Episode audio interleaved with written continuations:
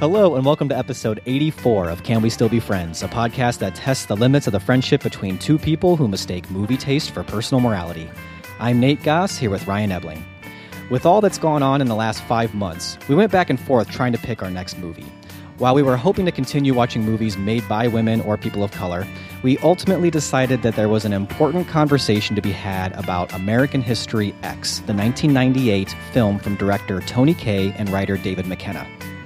Most people remember the brutally violent scenes from the movie, but prompted by some reading we've done, we wanted to focus on the quieter scenes, the ones where the white supremacists speak their minds, to see how the movie feels in 2020. Be aware, this episode will contain difficult and objectionable content as we discuss the movie's violence, including racist hate crimes and rape. We will also be discussing the racist views of white supremacists, including clips that include racist ideas and slurs. So please uh, take care while listening. American History X seems to have more of a following now than it did upon its release. The battle over the release of the film was common knowledge, including Edward Norton allegedly influencing a re edit in order to give his character more screen time, and director Tony Kaye asking for his name to be removed from the credits. And the embattled film only made a little more than its $20 million budget worldwide. Norton's fiddling worked, though, as his performance garnered the film's only Oscar nomination. As is often the case, though, the movie became more popular on video in the years following its release and was a staple of many a college dorm room video collection. But is the story of Derek's redemption from racism really one we should be championing? Or should its surprisingly glossy take on white supremacy be reevaluated?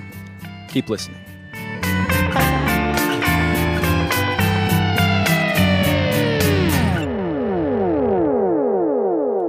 Mein Kampf?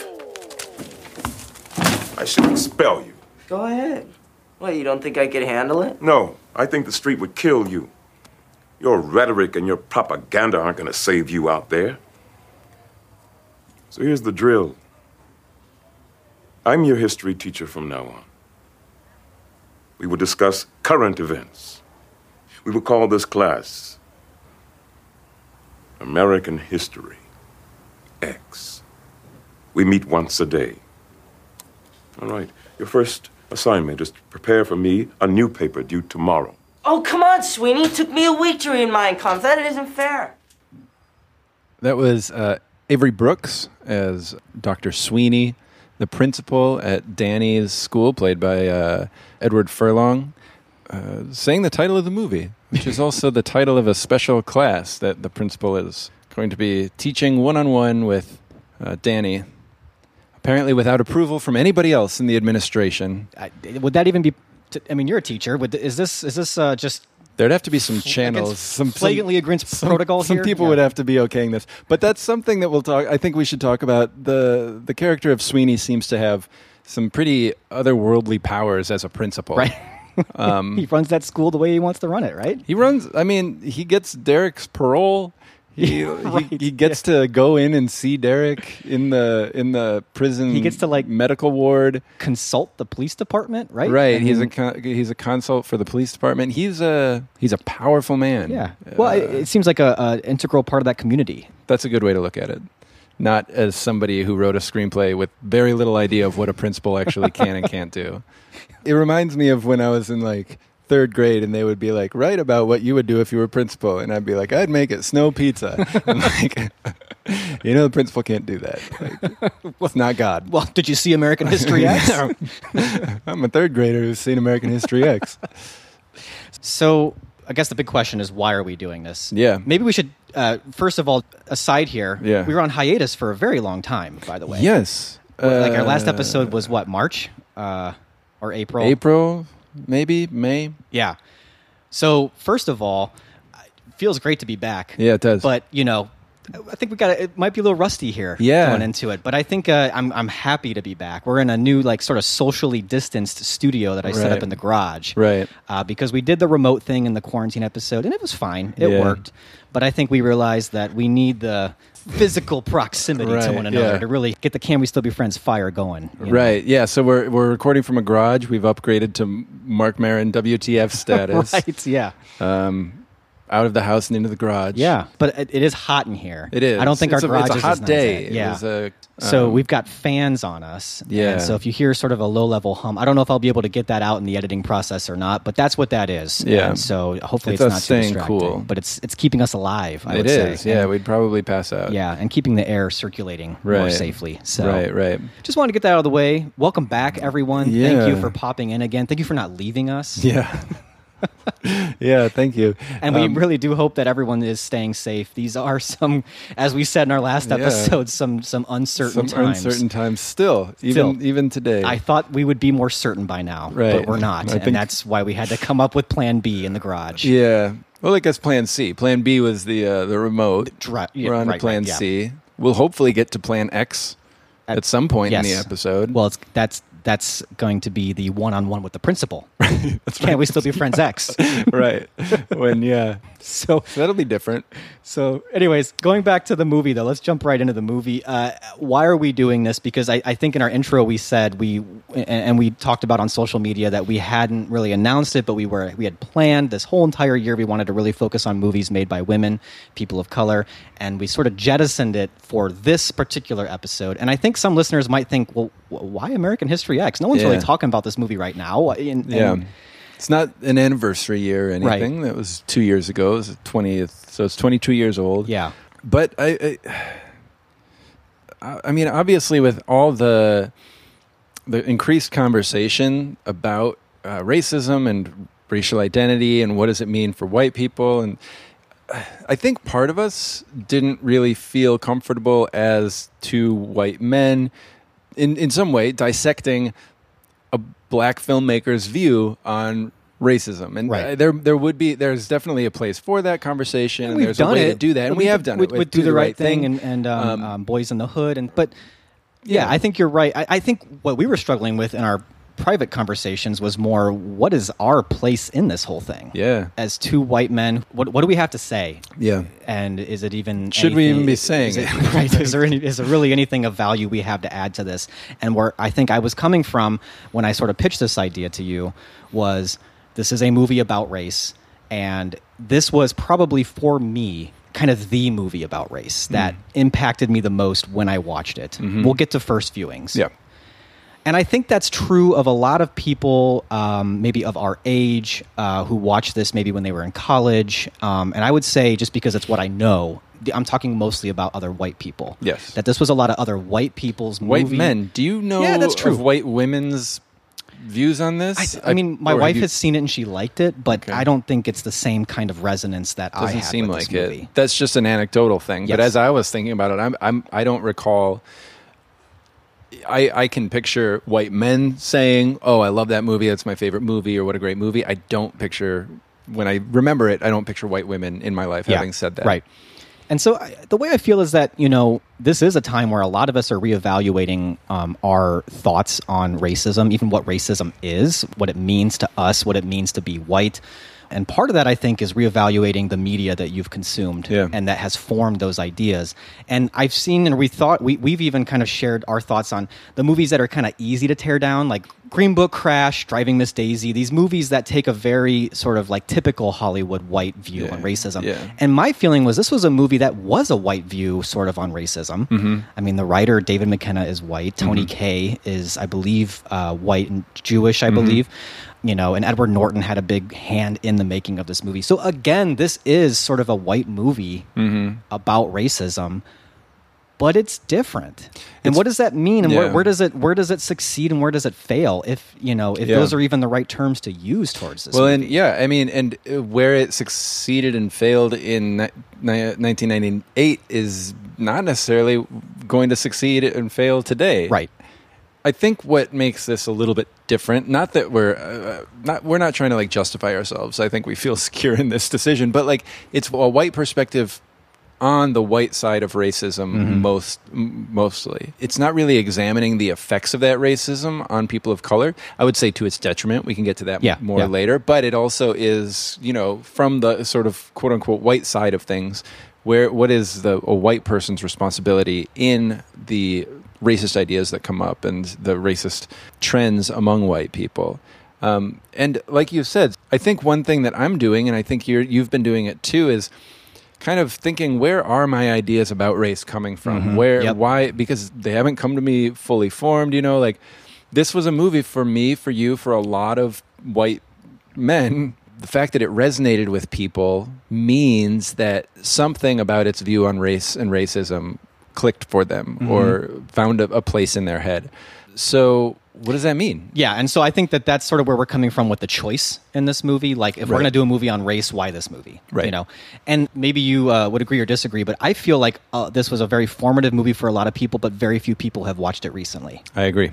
And maybe why is that? Mm-hmm. Uh, and also, um, therefore, I think even people's memory of it might not be accurate. And also, does that mean that it's, it's really a movie about race that was uh, for its time? Right. What does it really have to say for us right now in Right. 2020? Well, I think that's a good entry point into first viewings yeah, let's because do Um, yeah, so why don't why don't you start? What uh, what was the first time you saw it and what resonated with you? What are you, what are your memories of it? Yeah, so this this actually is for me a very important film, uh, and not necessarily just because of whatever it formed in my mind about race. This was a movie that I did not see in the theater, but I did see very close to when it was released. I remember my mom, um, who we've always had a close relationship about film, me and my mom have, and she rented this movie and watched it alone, and she was deeply impacted by it. And she, I remember she told me I was in high school at the time. I was probably like a junior or senior in high school. I think junior in high school and she told me i would really like it if you watch this movie and i don't really want to watch it with you but i think you need to watch it and so she gave me the tape and i watched it by myself in my bedroom and yeah I, I, I was really affected by it too i think it is a movie that and i I think part of it is just the, the sheer violence of it it's very Yeah. hard not to be not to have a visceral reaction to this Right. movie and the way that this movie addresses racism, and I know this is really what we're going to get into a lot of, so I'm not going to go too deep here, but that did resonate with me a lot at the time. Mm-hmm. And I understood, I thought at least, what the movie was saying about race. Um, but I remember when I talked to my mom the next day, her takeaway, of course, she also um, was impacted by a lot of the racial discussion in it and its take on racism. But her big thing for me was she wanted me to watch it because I'm the oldest of four. And she wanted me to watch it as a way of saying, um, I want you to be aware of the impact you have Yeah. on your brothers and sisters Interesting.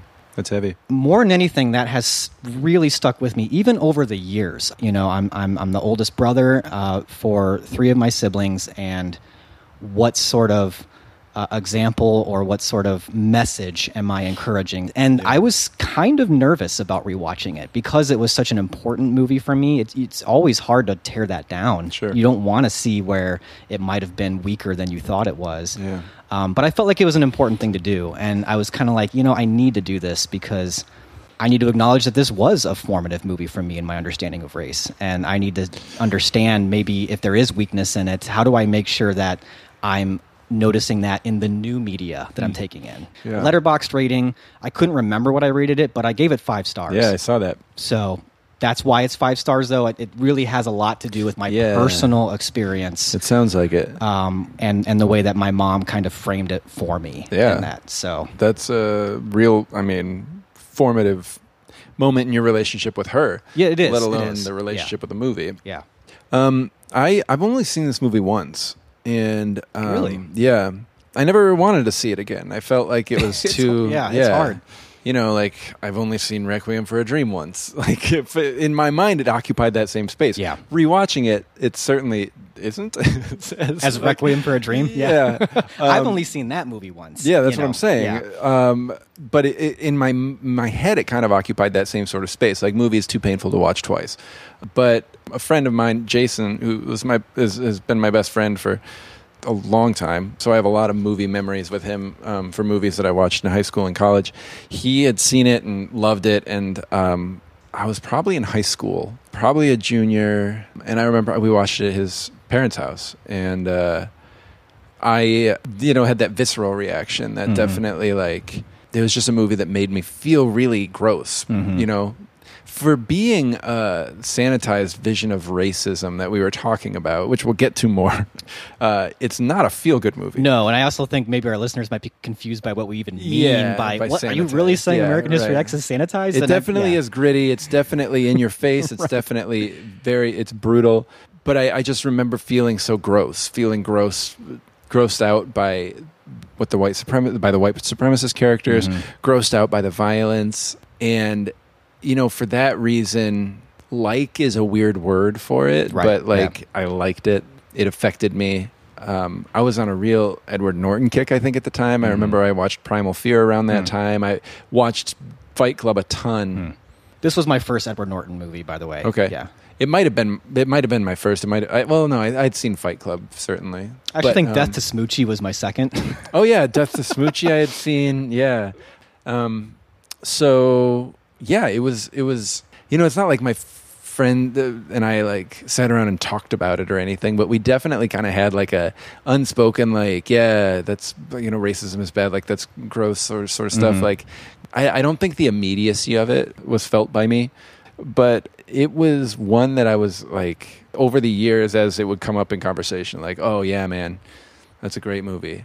But it never it never became like one of my movies, Okay. really. You know, Yeah. Um, but uh, on Letterbox, I had it rated. I had to look it up too. I didn't remember. I had it, I had it rated four stars, and I think that was largely based on my memories of the movie, not my memories of the movie, and um, the sort of strange camaraderie around people who would like kind of have a moment of silence for American History X whenever it came up. Like, oh, I love Sure. that movie, man. yeah. And then almost every time somebody would be like, "The Curb." Oh man. That always comes up every single time. and so that was it for me too. Like I, I just remembered that scene. I think one of our one of our friends and listeners, Dan, said on uh, Instagram that he remembered the uh, the Curb scene and the dad from Boy Meets World, the two things. and that- those were the two like kind of traumatizing Right, right. things for I me would, too. I would add the two only two other things I would add to that are you know the shower scene, Right. And uh, I would add the um, for whatever reason the cash register going through the window. Um, Hmm. I actually had forgotten that scene. you know, but- and that was one of like the harder scenes for me to watch this time. and I, and I- and I would like to get into that because I think beyond the uh, brutality and the visceral reaction, I think there are s- filmmaking choices for why those are memorable as well. You know, Yeah. uh, for why those stick with you. Anyways, so, so, yeah, on the rewatch, I, I don't know how to. Uh, five star is hard to to to move. okay, are you asking me? I'm asking you. Yeah, Here's what I'm going to say. This is very rare for a five star. Yeah. we've talked about this. Right. five stars don't really move. doesn't really change. I can't change Sure, the surroundings of how I watched it. of course. Um, and those memories are still going to be incredibly impactful to me. Yeah. And, and I cannot change, uh, for me at least, that of the movies I had seen about race, and we're talking about stuff like maybe Amistad, maybe uh, Dangerous Minds, you know, A Time to Kill, Mm-hmm. um, that for me, this was a movie that got me thinking a little bit differently about race than any of those other movies did. Uh, Amistad is a great movie in a way, but like it's more of a history lesson. Yeah. You know, um, as far as movies that thematically are challenging, Wrestled with it. wrestling with the uh, concept of racism, I, I, I still can't shake that this was a movie that was I felt doing things differently than other movies were, and I still kind of feel that to a degree. It Now- was. Yeah. now here's the thing so watching it now um, there are still a few things that i do appreciate about this movie Right. um, and i would like to get into those and i would like to give them the weight they're due um, there are some things in this movie that i at this point really despise Yeah. um, so i'm going to split the difference i think and right now i'm going to say i'm a little lost and i'm going to put it at maybe like a three and a half as kind of like a safe space Yeah. sort of like a um, i still kind of like this movie and i, I kind of do um, but i'm uncertain what I'm, I'm uncertain about that Yeah. and i'm hoping through our conversation that through talking with you about it i'm going to be steered one way or the other um, in a good way Yeah. so I, i'm, I'm going to kind of split the difference now and say three and a half is where i'm landing Yeah. I'm. Uh, so I, I I I clearly don't have the um, personal growth context of it that you have, which is undeniable. Um, I it's definitely dropping for me. I think filmmaking wise, this is a the movie's a mess. yes i didn't notice that when i was uh, Yeah, Younger. really not well made. no Um, bordering on like soap opera, Yes. like Melodrama. melodrama, Yeah. daytime TV level, Real bad. yes. Um, like I kind of get what And Tony that's- K's talking about, you know. Yeah. Oh yeah. Script, performances, ch- angle choices, editing, like all that is a mess at some point. but not always. No, not always, but most of the time. Okay, we'll get into that. Yeah, E- exactly like you said, some things that I appreciate more about this movie, some things that I really can't really forgive. And so you were five and I was four. You're three and a half. I'm two and a half now. okay. Um, uh, that's, is that's- much more that's erring real on low. negative. Yeah. Yeah. that's real low. I understand that, and like you said, it could go up. I don't think it would go down for me, but um, And, and let me ask you a question. This could, and the answer could be both. But are you airing more on a two and a half o- as a movie or as the moral choices Yeah, of the so- movie? Like this is That's what- so. So either this is a movie that I think just sucks, or this is a movie that offends me. yeah. And where It's are you kinda probably erring it on would that? probably be three for a movie that sucks, two and a half, knock it down, or three and a half for a movie that sucks, and then knock it down a full star for being uh, problematic. Yeah. So we're going into this pretty hard on the movie. yeah. Where wh- I guess I guess where do we start? Um, Yeah. So I don't know if we should get the filmmaking out of the way so that we can get to I- like okay. the real like the real issues ideologically with let's, it. let's be or- honest. For this particular episode, I don't care that much to talk about the filmmaking Sure. unless it's the way it is addressing Yeah. it morally. Yeah. You know, like it, we we can talk about the, like okay, okay. So like, Sure. What are we gonna say? Like. Edward Norton either does a good or bad job in this movie. I, I, those are the Edward kind- Norton does a great He job. does a great job. Edward not every Furlong other actor does in the doesn't. movie, but but Edward Norton does a great job. Um, but that's kind of in this movie both a boring and wrong take on how to discuss it. I think. Yeah, I You agree. know, Well, then, yeah, let's just focus on uh, what this movie is doing ideologically. What, the, what what is this movie? And this is why we talked about it. Like, what is this movie? Its take on race, its take on white supremacy. How does that look to us now? Okay, so one one thing that I would want to talk about is that you're hearing, especially now in 2020, so much more of an emphasis on what we're, what we would call systemic racism. Yeah. and racism being not just about prejudice, not just about bigotry, but being about racism ingrained in these systems that are designed and I guess as a starting point, and it's a low bar, but I will say one of the things I still appreciate about this movie, uh, and we can talk about the handling of it, but I do appreciate that its take on racism was much more broad and much more accurate, I will say, in its portrayal of how racist ideas work Mm-hmm. than, say, something like The Help or something Right. like Green Book or Crash Right. or any of these movies that um, sort of take that sort of liberal Hollywood approach to racism. Okay. This is a movie where I think more than a lot of other movies that white people will watch about race Yes. is talking about the racist ideas that a lot of white people hold and showing them maybe too glamorized i'm willing to say that but showing them as uh, within the movies world racist ideas Yeah. I have issues with what it does with those and where it takes them, but I'm sure we'll get to that because a lot of those other movies, like I watch Crash and you watch like in these other other movies, and you're kind of like, yeah, racism is bad, and you know, man, if we could just like each other, Yeah. things would be so much better if we just liked each other. You don't and think- this movie doesn't shy away from that ultimately at the end, to be honest. Right. But it at least portrays the actual racist ideas that are behind whatever bigotry and prejudice white people hold towards people of color. So or- I guess I'm I'm not fully understanding you because I thought there's to to an extent this movie kind of reinforces the idea that racism is an individual's sort of like blind hatred because that's one of the things that you could say is a asset of the movie that it exposes the the kind of like blindness of racist ideas that there's just a real like narrow focus on I'm, I'm gonna be racist basically Yeah. which to me then isn't really addressing the systemic sort of broader view so can you can you say more about what what you see the movie doing to bring in that idea of a broader view I just mean that it's bringing up ideas that the other ones won't mess with. Okay. It's bringing up ideas about immigration. It's Mm-hmm. bringing up ideas about affirmative action. It's bringing up ideas about things like Rodney King and police brutality. Right. I'll put it this way: you'll see these movies where they'll have like the bigots or the ra- the people with the racist views. Even the stuff like Sidney Poitier was doing with In the Heat of the Night and Guess Who's Coming to Dinner. In the Heat of the Night is much better, by the way, than Guess Who's Coming to Dinner. But in both of those cases, you're just dealing with people who are prejudiced at the beginning of the movie, and those views are never really explored as to how they form them. yeah. They're just latent. They're just like, latent. They're just there, and and and uh, They're the- of their time. They're Right. of their area of the country. And so that take on, well, Sure. all it takes is just getting to know a black person and you can overcome that is shallow in its own way. Right. American History X has its shallowness, and we'll get to that. But what I appreciate is that it at least explores what are the thoughts going on Mm-hmm. at an at, at a sort of like more than most movies, I'll quote it in quotes, intellectualized level. Right.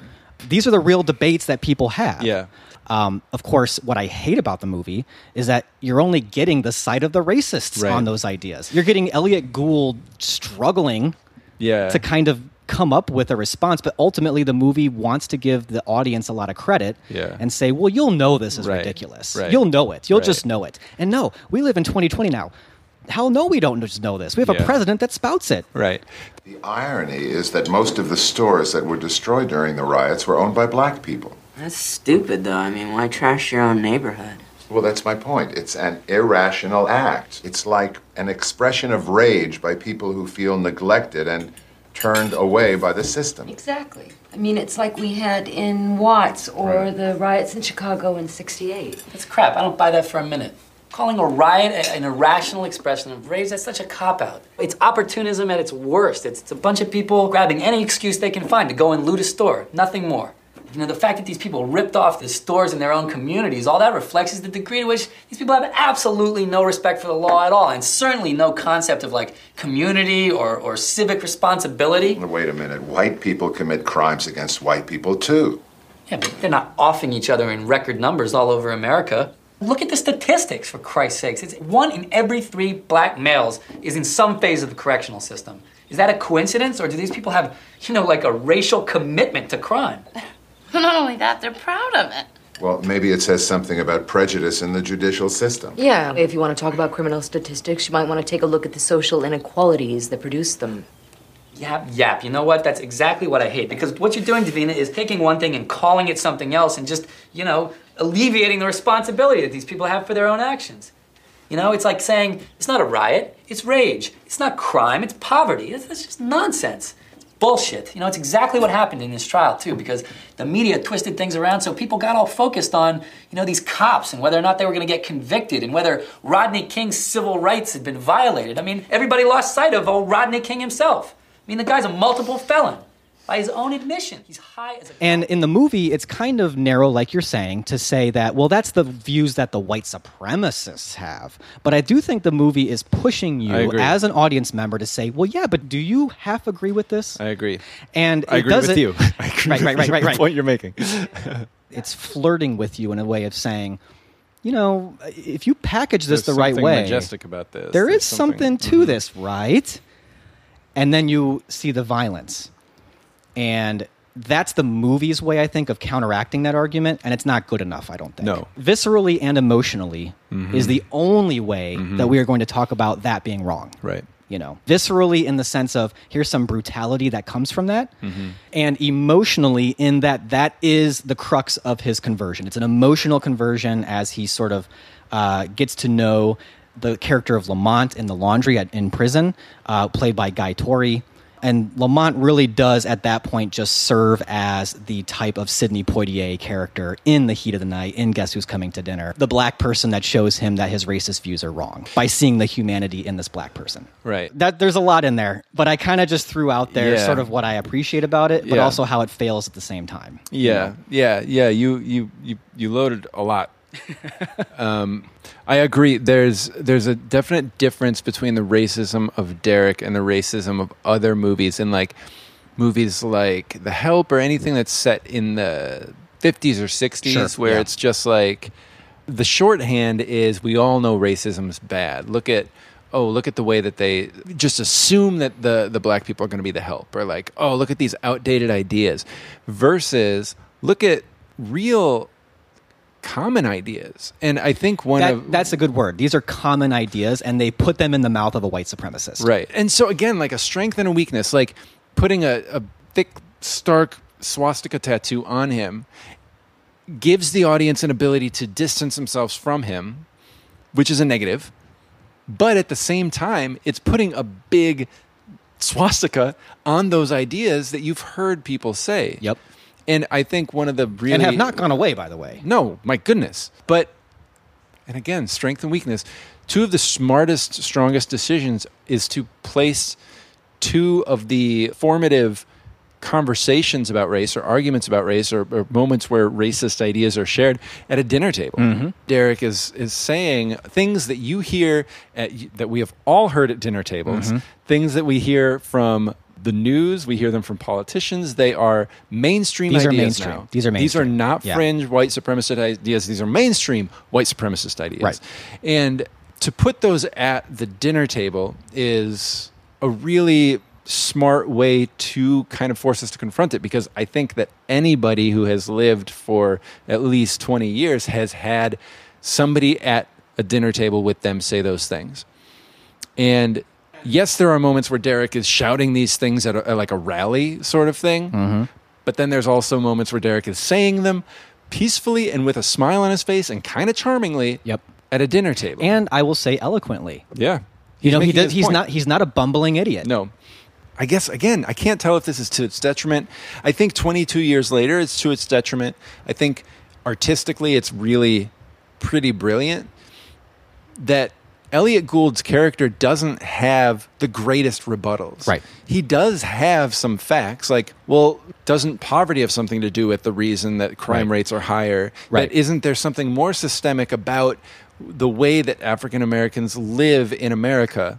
So it was brilliantly realistic in that most of us who are fighting the white supremacist ideas that have been seeped into our brains throughout our lives in America, in that moment we sort of freeze because we, we're we're so flabbergasted by the audacity and the illogic and the racism of it that we want to believe that this person who we feel comfortable sitting down to dinner with surely must believe that there's a moral objectively morally wrong thing and so like to appeal to that or or or isn't there something else that we can empathize with about the lives of people who commit crimes and this is something that was in an article that you you sent me that we'll we'll put in the the show notes from the Canadian Jewish News, uh, cjnews.com, in an article written by Michael Freeman, where uh, it was written two years ago. Yeah. So on the 20th anniversary of uh, American History X, he talks about the alt right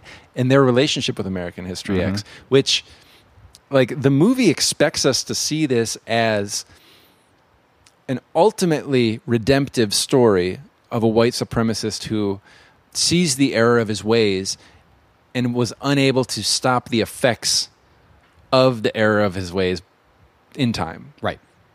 But this movie could very plausibly be seen by people on the right as the tragic story of a, an open minded free thinker who turns into a liberal snowflake Yep. Yep. then to have Elliot Gould accurately play the way those conversations go actually looks to people on the alt right as Derek winning that argument. Yep. Because Elliot Gould doesn't have quote unquote facts to back it up and only is appealing emotionally, which to people on the alt right, feelings have no place in any of this, these arguments. If you don't have facts, made up though they may be, you're losing the argument. Right. That if you s- if you step away from the debate, you lost. And that's the thing is, and, and, and if you read, which we will link, Michael Freeman actually talks about going to these Reddits at these alt right groups Yeah. that actually, you know, they really do hold Derek in pretty high regard. Um, and in fact, he quotes uh, Spencer Quinn from a white nationalist blog as saying, quote, Derek's arguments in favor of a race realist perspective are sound, informed, and quite frankly, excellent, unquote. And then Michael Freeman talks about how often they see that reason is on their side Yeah. They're the ones with the actual intellectual debates, and the way that liberals tend to respond is to you know on college campuses not welcome them to speak, blah blah blah, you know, and you see a little bit of that in this movie. Yeah. that because racism should be seen as something that is so just inherently immoral, the characters like Elliot Gould, even Beverly D'Angelo's character, the mother character, um, they're just caught off guard. And the sister character, especially, who, you know, I think actually is an interesting character. She's in a lot of the melodramatic scenes, which are kind of painful to watch.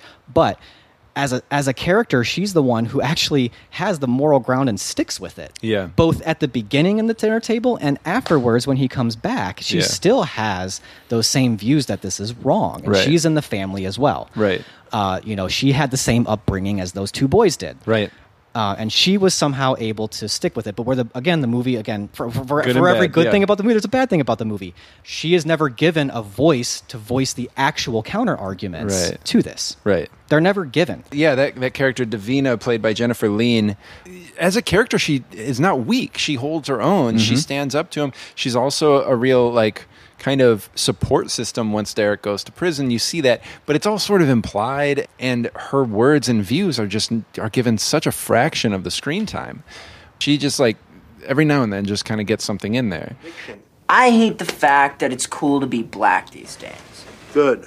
I hate this hip hop fucking influence on white fucking suburbia.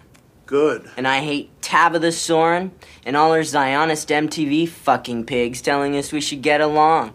Save the rhetorical bullshit, Hillary Rodham Clinton, because it ain't gonna fucking happen.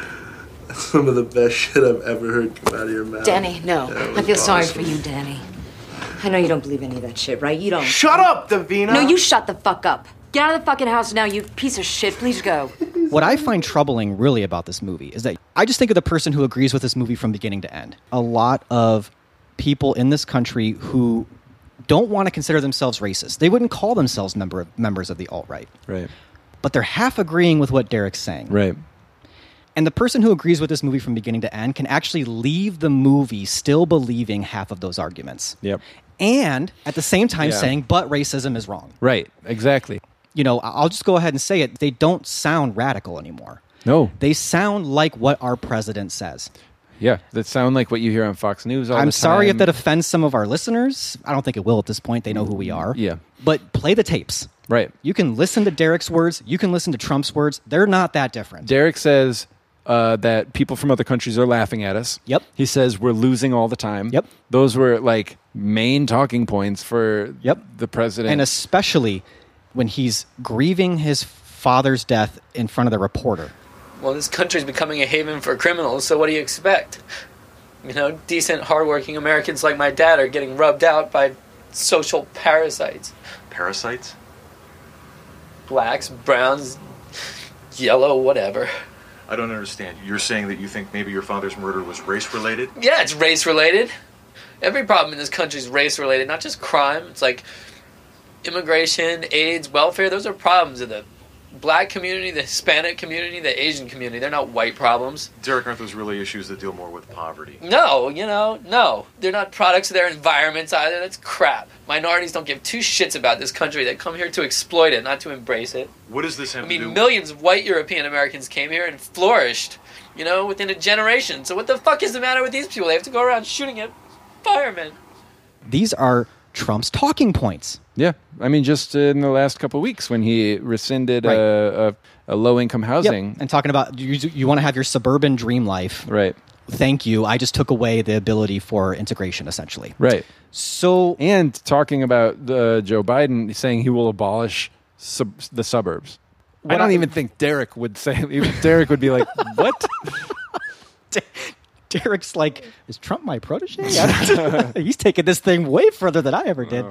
No, what I but the the main point I'm making is that the problem with this movie is that you could be someone who loves this movie Right." And at the end thinks of- it's so powerful thinks about it's race. powerful about race. Yeah. And then you still pulled the lever for Trump in the election. The, whatever message about racism that Tony Kaye and David McKenna are trying to make has been lost on a lot of white Americans. Uh-huh. And that is because to them the misguidedness is is a matter of the heart. Right. It's the hate that you have. And we Yeah. know that because that's the closing line. Yeah. That hate is baggage. Yeah. Well, my conclusion is Hate is baggage. Life's too short to be pissed off all the time. It's just not worth it. Derek says it's always good to end a paper with a quote. He says someone else has already said it best, so if you can't top it, steal from them and go out strong. So I picked a guy I thought you'd like. We are not enemies, but friends. We must not be enemies. Though passion may have strength. And by the way, a freaking Lincoln quote at the end. Yeah, well, 98 was a different time. A Lincoln quote about us coming together that was actually a speech he gave t- from the Union to the Confederacy, saying, like, this isn't us. We're more unified than we are divided. That's an aside. That Yeah. really bugged me, though. yeah, it should. To end out on a quote. It should. That's the. Compare that to say the quotes that Spike Lee ends out on. on Do the right thing. Oh, come on. the Martin Luther King Malcolm X quotes. Come on. To then like have this one end with an Abraham Lincoln quote Yep. about unity, but the unity he's talking about is the unity of white people to other white people who Right. are divided on race. Hey, Oh my god. keep talking. So I'm going to at least be charitable though that they do want racism to stop. They have this like idea that racism Remember should that in not be there. 1998, Abraham Lincoln was like the symbol of non-racism Right. in America. That's true. Right? Yeah. I feel like I'm losing my point here, but my point, Yeah, my, wha- whatever. But, but my point here is Listen, that our I think conversation's going to be a mess, just like the movie is. But my ultimate point is in this country, you have a lot of people who could very easily watch this movie, Mm-hmm. agree that racism is wrong, and still vote for Donald Trump as someone who actually says a lot of what Derek says and see no cognitive dissonance in that. Yeah. And that's a problem because that means your message on racism is faulty. it's it's just reinforcing the idea that racism looks like a swastika, racism looks like hatred, racism looks like violence. And it doesn't. Like we're understanding that that's way more complex. It's deeper than that. So that's why I was actually kind of surprised to hear you say that the movie took a broad view of racism because I felt like exactly what you're saying. And it, it, it flirts with the idea of a broader view of racism, but we only start learning about Derek's conversion and why he converted in the last like half hour of the movie. Right. Like it's right at the end, and there is no reason given for it. He just literally, a black man makes a joke he laughs at and talks about basketball with him. And that's like, oh, Well, not literally, because right. he is disillusioned. He gets white raped in the supremacy. shower. again but but that's not so that's these are these are like these extremes that like he becomes disillusioned with white supremacy when he gets raped by white supremacists like that's not Right. there's no like understanding that not only is this a morally wrong issue these are factually logically incorrect belief systems Right. i mean it, to me the fact that he gets raped is, is sensationalism It is, but uh, okay. So I will couple that though with another important, and, and it probably gets lost. I think and I didn't remember until I rewatched it. But there is a very important line I think to his conversion, where again Lamont, played by Guy Tori, at the beginning before they have their little Lakers Celtic love fest, he immediately lays out and says, "You're the N word in here." Yeah. that is probably actually the beginning of the conversion experience. Of basically him recognizing that prison is a different environment. White is the condition that will get you killed. right Earlier on, he's, you know, talking about all these gangs, right? Yeah. Gangs are the problem in this neighborhood. And he's realizing in this environment where he's the N-word, Mm. he needs a gang. yeah But then he sees the futility of the gang lifestyle because that gang rapes him Yeah. as soon as he falls out of line with that gang. And then he also realizes as time goes on that Lamont, being somebody who is of the majority, who has the power in that system, making an individual choice to say, do not hurt this guy who deserves it, that also is just as powerful to him as having a funny conversation in the laundry. What's up, man? You getting out? Come on, man. What the fuck you waiting on? Get the fuck on out of here, man. Yeah, you know, I got this funny feeling.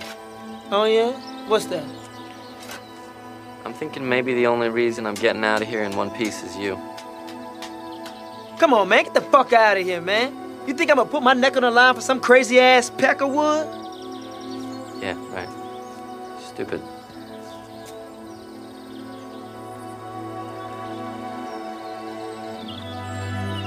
That's what I thought.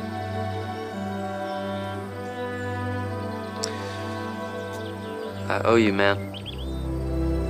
Man, you don't be shit, aight? Yes, I do. But yeah, there are some inexcusable things in there because again, you know, you imagine being Derek. This is a guy who out of whatever moral awakening came out of that, it ultimately rested on um, a relationship and emotions. Yeah. So you think about him when he gets released back in the real world. All those ideas he subscribed to, they haven't been counter argued. Right. So how long is it going to be before he starts realizing "Well, I still kind of believe some of that stuff? Right. I don't need to be a white supremacist about it, you know. I But I, mean, still and- kind of think that way about black. and really, the only the only thing that he says is like that's stupid. It's bullshit. Right. Well, why? I was going to talk about that bullshit. I met- is I- a because word I- used a lot in this movie. Mm-hmm. It's a word that is always used when he doesn't have a better way to talk about it. That's actually where his Mhm. arguments fall down. Elliot Gould talks to him about how.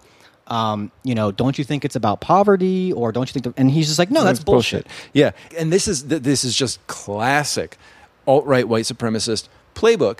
Is they claim to have facts and be working factually until their facts run out. Then it's all hypotheticals and logical fallacies. A- again, it's brilliant, but and this is where we need to talk about the filmmaking. I think Edward Norton is so beautifully shot, Mm-hmm. and his body is so front and center in Yeah. so much of this movie. And he's lem- shirtless, he's Yep. flexing.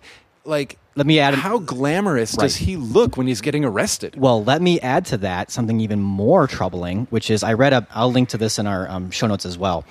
It's more of a journal article. Yeah. By a guy named Christopher Grau. I don't know anything about him. I just was Googling American History X stuff, but he wrote it for a journal called Midwest Studies in Philosophy, Film, and Emotions. The title of the article is American History X Cinematic Manipulation and Moral Conversion. And one of the things he talks about is he actually found quotes where Edward Norton said they used Leni Riefenstahl. I apologize if I'm getting her pronunciation wrong, but we're talking about the Nazi propaganda filmmaker Right. they used her documentaries as inspiration for how to shoot those black and white scenes. Hmm. Stylistically, artistically, I think that's interesting. I also think it's like, okay, but th- that propaganda was designed to elevate Nazi ideas. Nazi yeah. ideas and to also like legitimize them Right. and make them seem bigger than life. Right. Which is exactly what they do with Edward Norton. That's what happens. Is that a good decision? Is that a bad decision? I actually don't know because I think that there's one case to be made on one side where it's saying we want the audience to think this guy's like a god and then we're going to tear him down. Yeah. I think that w- that argument would have worked if they would have torn him down more appropriately. I think that the rape scene's supposed to do that. I don't. But, but that's so again, like dumb. that's super problematic too. Like Yeah. there's there's like gender stuff. Like the only way he's torn down is that he's emasculated. Right. And now he's been and like he's crying, you know, and like, okay, torn down. He's less of a man now. It takes these shortcuts that end up losing its message. You know, and then talk about like the black and white uh, footage that really rubs me the wrong way. The whole basketball game. It's supposed to kind of show you this evolution of how Derek gave this feeling of empowerment to this Yeah. these white people. And the movie is kind of saying It's relishing They're- in the victory. they're- and not only that, but their grievances weren't all wrong. Right. What, what were they supposed to do? They had to do something, and man, Derek did show them with that awesome slam dunk, which was the cheesiest shot by it's the way. a it's a really crappy. That's where the movie's a mess. It's just like this is terrible, terrible basketball, terribly shot. I have to guess maybe that was a scene that Tony K had cut and Edward Norton put back in. I don't That's know. possible. Well, and on top of all of that, aside from Sweeney and Lamont, every other black character is nameless. They are voiceless, and they're criminals. Yep. And they're in gangs. The movie opens with a car full of criminals, black youth with guns breaking into Derek's car. Yeah. Like later, we get that, oh, it might have been retaliatory for the basketball thing. But the movie opens with it looking like he is the victim of quote unquote reverse racism, as Venice Beach didn't always used to be like this, but now good, hardworking white people get terrorized by black people. Like the scene where the gang members would have reasonable beef to retaliate against is a, is a victorious scene for Derek. And it's just it's it's really gross how the black characters in this movie are just violent, angry, aggressive, white hating monsters. Unless you're Sweeney or Lamont. Unless you're Sweeney or Lamont. Sweeney, P- couple of PhDs, smartest guy he's ever met, po- most powerful man in the city. Yep. Lamont, funny, kind of like, hey, hey, hey. Didn't like- actually do anything wrong. Right. If only for the depiction of black people in this movie, I would say it's like worth two and a half stars to me. And you know, I think that if you want to talk about, you know, hypothetically, how could this have been made in a better way? I even think there's a shot that's there that could have taken care of most of this in that Sweeney brings in books. but you don't have, you know, like Sweeney's the guy who comes in after Derek has been um, injured.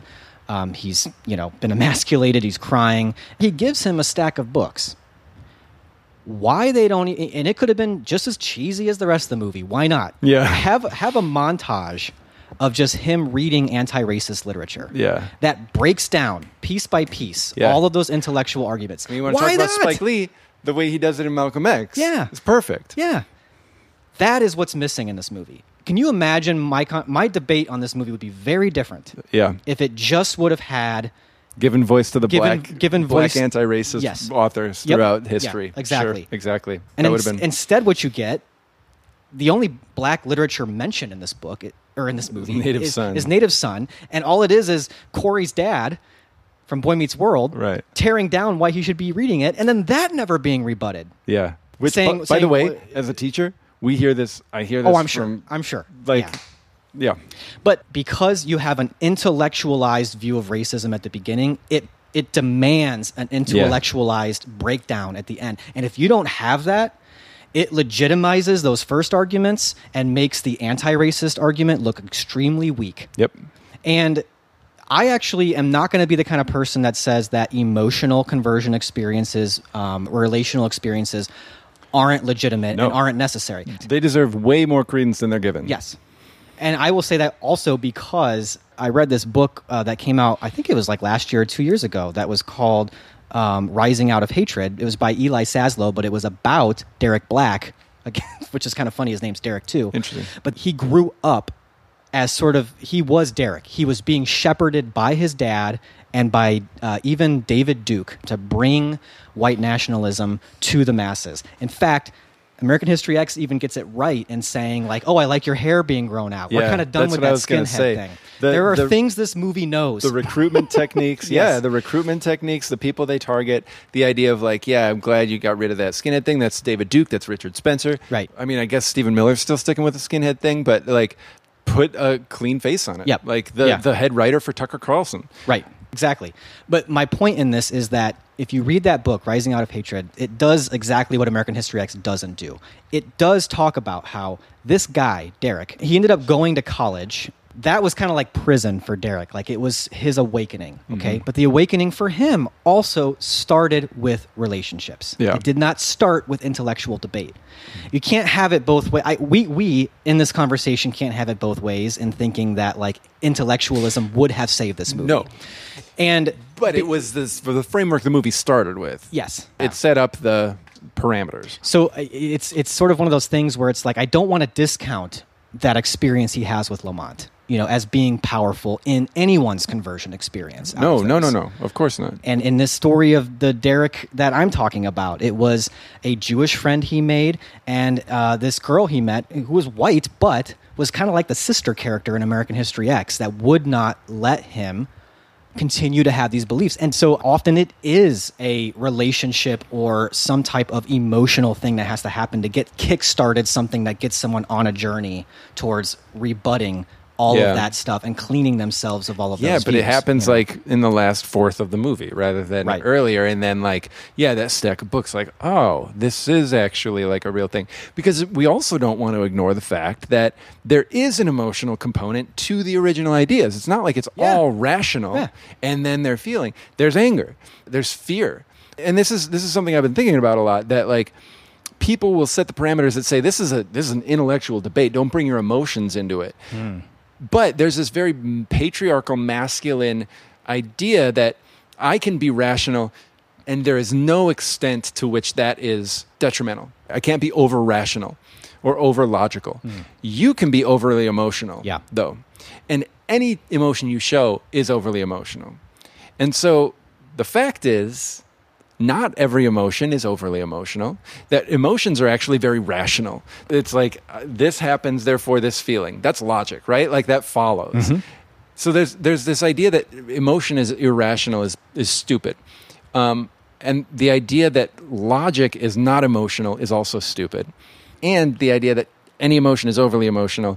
That flip side that you can't be overly rational is so wrong because if you're overly rational, you can justify anything, Mhm. and so it's these these very archaic, set in stone ideas of what the debate and what the way to engage with ideas is that eh, good for this movie for having that emotional side to it but because it set up kind of logic versus emotion and didn't and, and doesn't show no this is actually a very illogical point of view this is a very counterfactual point of view it just it ends up where given the rules of debate that have been set the emotional side loses Yeah. it it quote unquote isn't making a point Yeah. i think it could have one played up the the logic of anti-racism and played up the emotion Mm-hmm. of White supremacy. of white Yeah. supremacy. Yeah. Now, uh, I, I I haven't rewatched this to prepare for it, and I don't know if you have either. But I think that we could look at Black Klansmen to think about how a movie could show the white supremacist perspective and not center whiteness or legitimize that perspective. I think that's a good point. Because throughout Black Klansmen, David Duke and the other KKK members are given a lot of time to talk. Mm-hmm. But in that case, the more they talk, the more ridiculous Yes. they sound. Yeah, that's a good point. David Duke is certainly the, the, the object of ridicule in that movie. He's allowed to talk himself into sounding ridiculous. Yeah. And I don't think it's because he's just this caricature of a racist. It's just that Spike Lee knew how to make those racist ideas be laid bare. And you still have emotional and logical kind of working together with Adam Driver's character saying, realizing as a Jewish man, while not a practicing Jewish man, but is like, you've got something to fight for too. You've got some of the deck stacked against you as far as these people are concerned. Right. And you know, I guess this this is kind of turning into Spike Lee, the gr- great filmmaker or the greatest filmmaker, is the question we're asking. But like, it does what we've been wanting American history X to do. And so it does beg this question like, what is the place of a white filmmaker trying to make a movie about race? Yeah. You know, how, how good and complete can it be? I mean, Yeah. no movie can be complete. Right. Do the right thing is, but that's fine. right. Like, Spike Lee, as a, with the lived in experience of racism as a black man in America, is going to make a much more profound movie about race as a member of the group that is oppressed, that is marginalized, that Mhm. is constantly looked over, and is treated unfairly in this country. Is there just a certain blind spot that white people will always have that makes it extremely difficult to make a holistic movie Yeah. about race? I don't know. That's a conversation a lot of white people don't want to go to. No. They don't want to think anything's off limits to them Yeah. artistically. Which- I don't like to think that, really. Yeah. You know? Which But- is what a lot of the conversation about white fragility is. Yes. It's like it sounds like she's just telling white people to shut up. And and there are problems with that. Like is white people shutting up saying to people of color, "All right then, you fix it." Or is it white people saying like, "I've been talking about stuff I don't know about for a long time and I need to listen for a second. And if we hold up, if we're just looking at, you know, Black Klansmen and uh, American History X, we say, yeah, we can see that American History X needed to shut up sometimes because Black Klansmen saw some things that were missing. You know, the, not like they were a response to each other, but like I think th- the criticisms we have for American History X are almost solved for lack of, you know, like Sure, in Black yeah. Klansmen. And was it messing with the script while the movie was being made, a re-edit to extend uh, Edward Norton's screen time? Was it a filmmaker who, who wasn't the screenwriter? You know, like there are a lot of facets Yeah, yeah. to that. And it, maybe it should be known, maybe it should be acknowledged for our listeners who don't know the backstory of this movie that Tony Kaye doesn't really stand behind this movie. Yeah, Like he, he, doesn't. tried to take his name off the Right, movie. yeah. because it was not his vision of the movie. But with and- that said, it's not really clear what his vision was. Right. And in fact, his beef tended to be more petty about Edward Norton giving himself more screen time and, and it being a little bit more sentimental than he had wanted it to be. well, the original ending was Derek shaving his head again. Okay, so maybe that would have made the movie more accurate for me. That changes a lot, actually. really, because then it isn't a story about redemption. Right. It's a story about entrenched racism and how difficult it is to get yourself out of that. Or is it a story about how Derek was right? Good point. All I don't along. Even with him not shaving his head in the end and ending with the Lincoln quote, I still feel like the movie is 55% making the case like, eh? I was watching this movie thinking this is so irresponsible. Yes. That I almost wondered if in our episode we needed to break down the arguments and counter argue all of them. But I didn't actually feel like that was our place. I honestly feel like our better approach in this episode is to say there is lots of literature out there. Yeah. If you want to know where Derek is faulty in his arguments, if you are even agreeing halfway with them or Yeah. even with the underlying emotion that comes with them, Mm-hmm. you need to seek out some literature. It Yes. is there. The autobiography of Malcolm X or James Baldwin or, Du Bois, you know, yeah, Oh, it- W. Du Bois. Du Bois. any any of these voices that were there in 98 angela davis you know these were voices that were there in 98 rebutting all of this stuff Mm-hmm. and then even since 98 of course there is so much even just within the last few years that's been written that it's so now Mm. it's now it is so easy if you if you are seeking out real policy level conversation about this doesn't even take that much digging you know No, you've got The New Jim Crow by Michelle Alexander. You've got Co- The Color of Law by Richard Rothstein. You've got One Person, No Vote by Carol Anderson. There's a lot of stuff out there. To, Hey, if you want the, the you want the Cliff Notes version, just get How to Be an Anti-Racist by Ibram X. Kendi. sure. you know? Stamp from the Beginning by Stamp from Ibram the X. Beginning, Kendi. yeah. If you don't want the Cliff Notes version, if you want the Right. long version. Or if you don't feel like reading, follow Carol Anderson, Ibram X. Kendi, Michelle Alexander. Exactly. So it's there. You know, it's a shame that American History X took such a shallow way out. But that's no It's- excuse for people buying into the bullshit of it. And I'm going to use No, that word not at all. bullshit in that Sure. way. You know, I, it's well, it's tough because it was such a a new way of looking at racism, and it, and maybe that was why I connected with men because it was so violent, and you could feel like a badass watching this movie. Um, this time watching it though, the violence to me was like, ugh. That that grocery store scene. Oh my god, yeah, So- tasteless. That is such a. it is tasteless. It really kind of relished in the torture. It did. Especially when they're pouring milk. Yes. And it's slow motion, as if Yes. that's kind of a beautiful shot. It was disgusting. I kind of feel like it clearly knew the white supremacist uh, world. And so, for that reason, it is insightful. It does acknowledge the susceptibility of a lot of white people towards these thoughts. In the movie, it's like the loss of his father is what makes him susceptible, and then this guy swoops in and kind of indoctrinates him, right? But at But the same Danny time, his at- dad. His- Danny later on, and I do think this is one of the key scenes in in the movie is where he he acknowledges that the racism that was toxic in Derek did not start with white supremacy groups. Right. Did not start with hate groups. Right. That it started much earlier and Danny comes to this realization when he thinks back on his father's discussion at the dinner table Mhm. about affirmative action. Mm-hmm. Something that is still to this day argued on the exact same terms that it Right. was argued then. This movie is filled with things it does right and things it does wrong. And uh, the other thing I want to talk about before we kind of wrap this up, I do want to talk about that. I think ultimately my intimate connection with this is still there. The intimate connection of my mother saying, You need to understand the impact you have in your family as Sure. the oldest. Thematically, the powerful idea still stands of family and the impact that a family can have in what is indoctrinated, what is believed. You know, Derek Sweeney has a huge impact on him, right? It takes one conversation with his dad because it's his dad Right. to tear that all down. Derek is a member of a white supremacist hate group.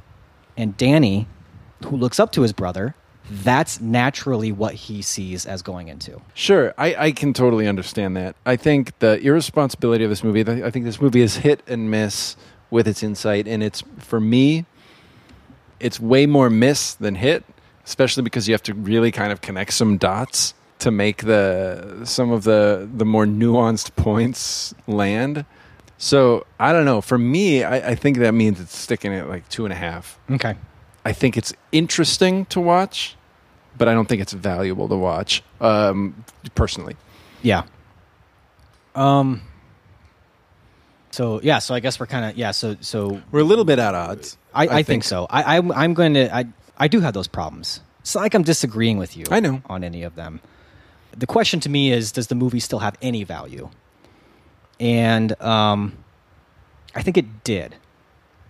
For me, at least. And I yeah, think no. For a lot of people, I think, you know. and I, I, I, I don't want you to think that I don't see that or that I think anything negative about it having something for you. I think that it is, it was a vehicle for a very important developmental step for you and uh, personally and in your relationship with your mom and your siblings. Sure.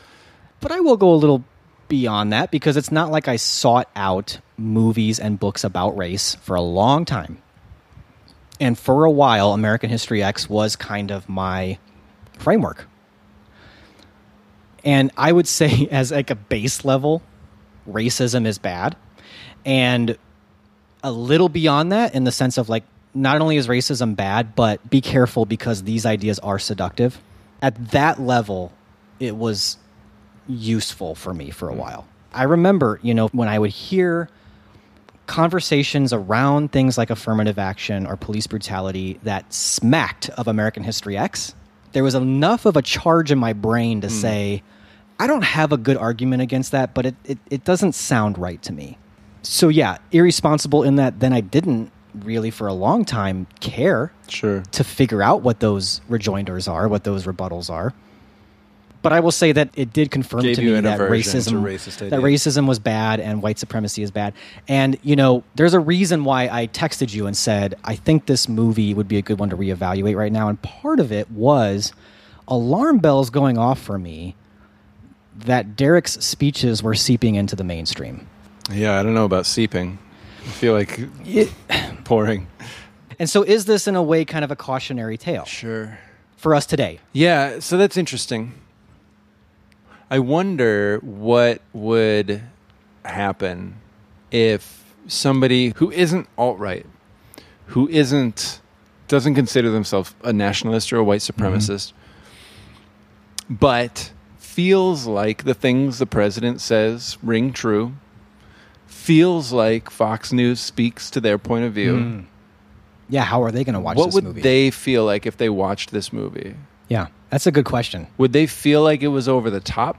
It doesn't let you do that. I, at least I think it wouldn't really let a person not pick a side.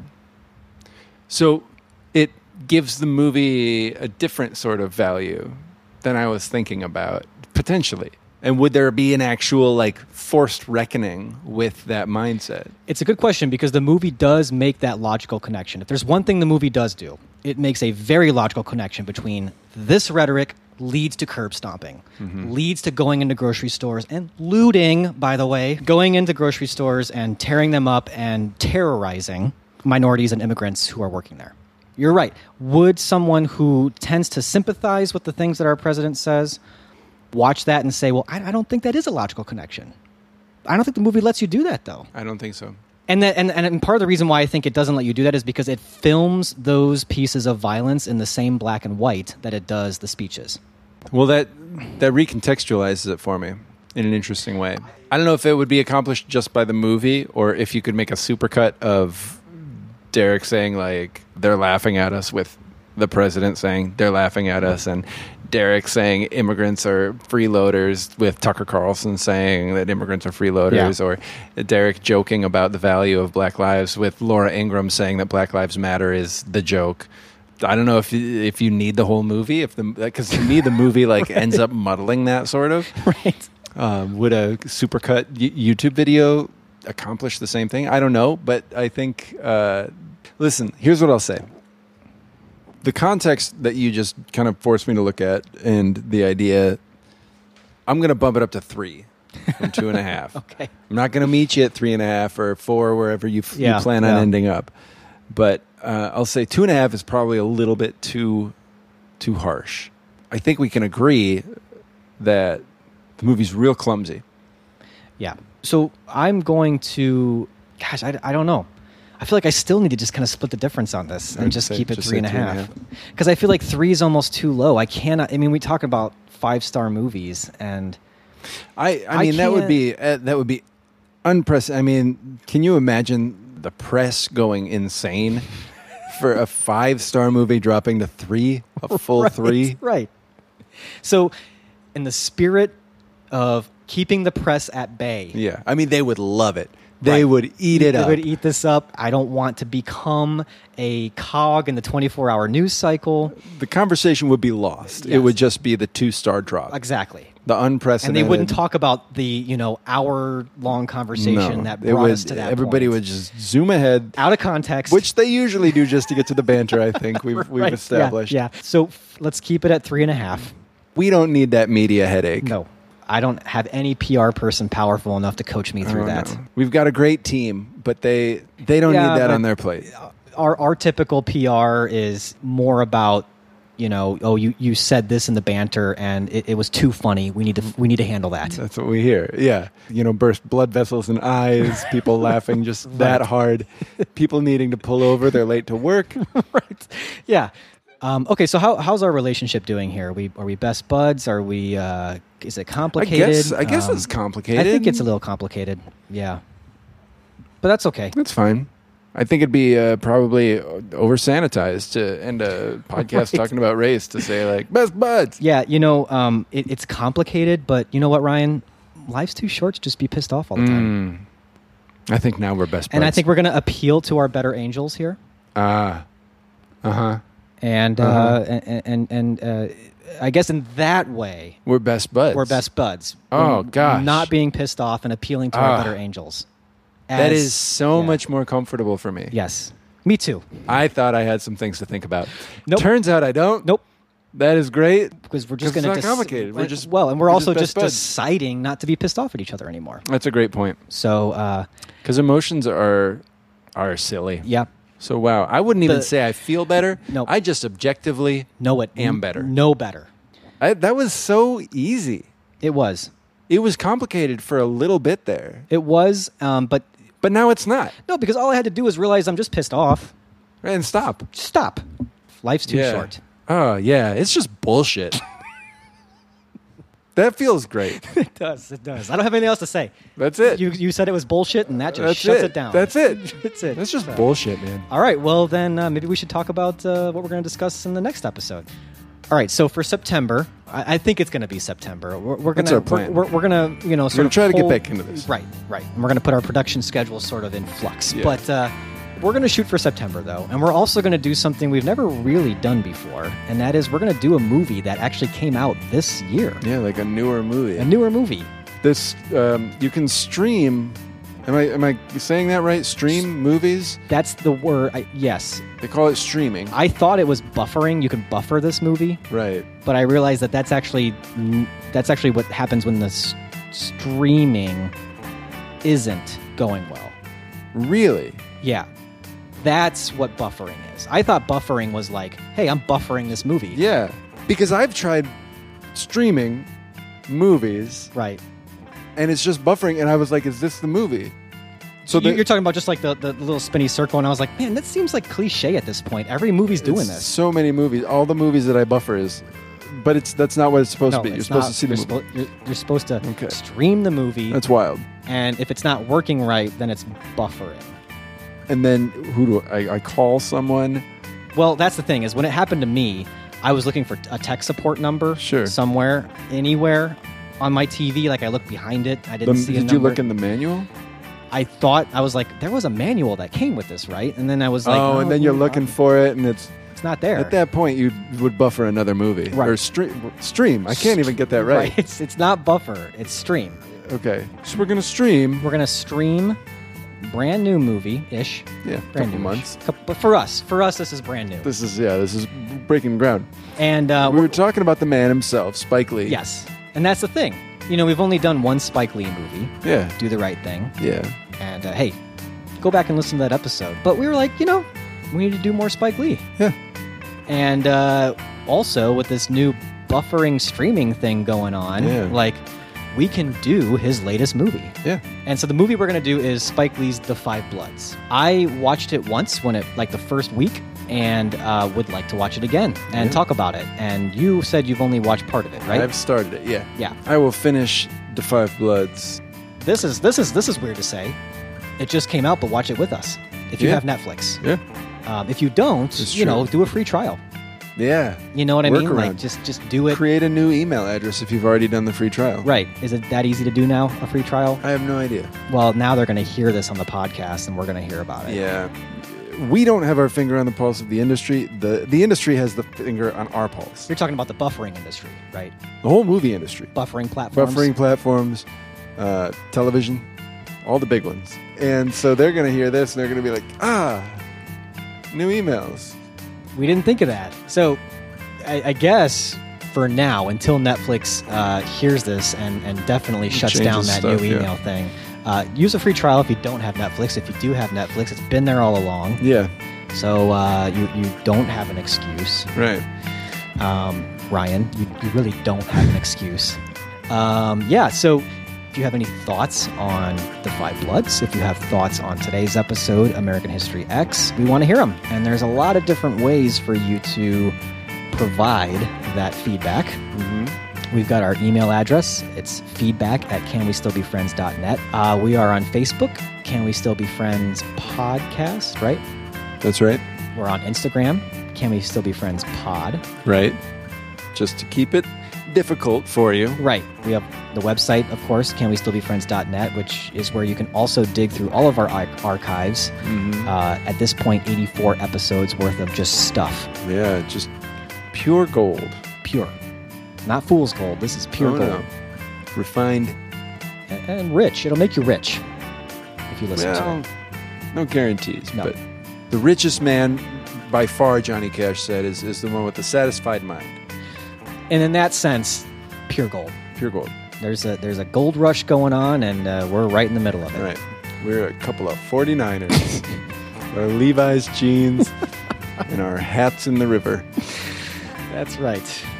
Uh, so, anyways, uh, yeah, dig, dig through all them archives and uh, and All and- them archives. all them archives of gold, and uh, there's also, you know, we'd love to hear your voice along with your words. So call us and leave us a voicemail.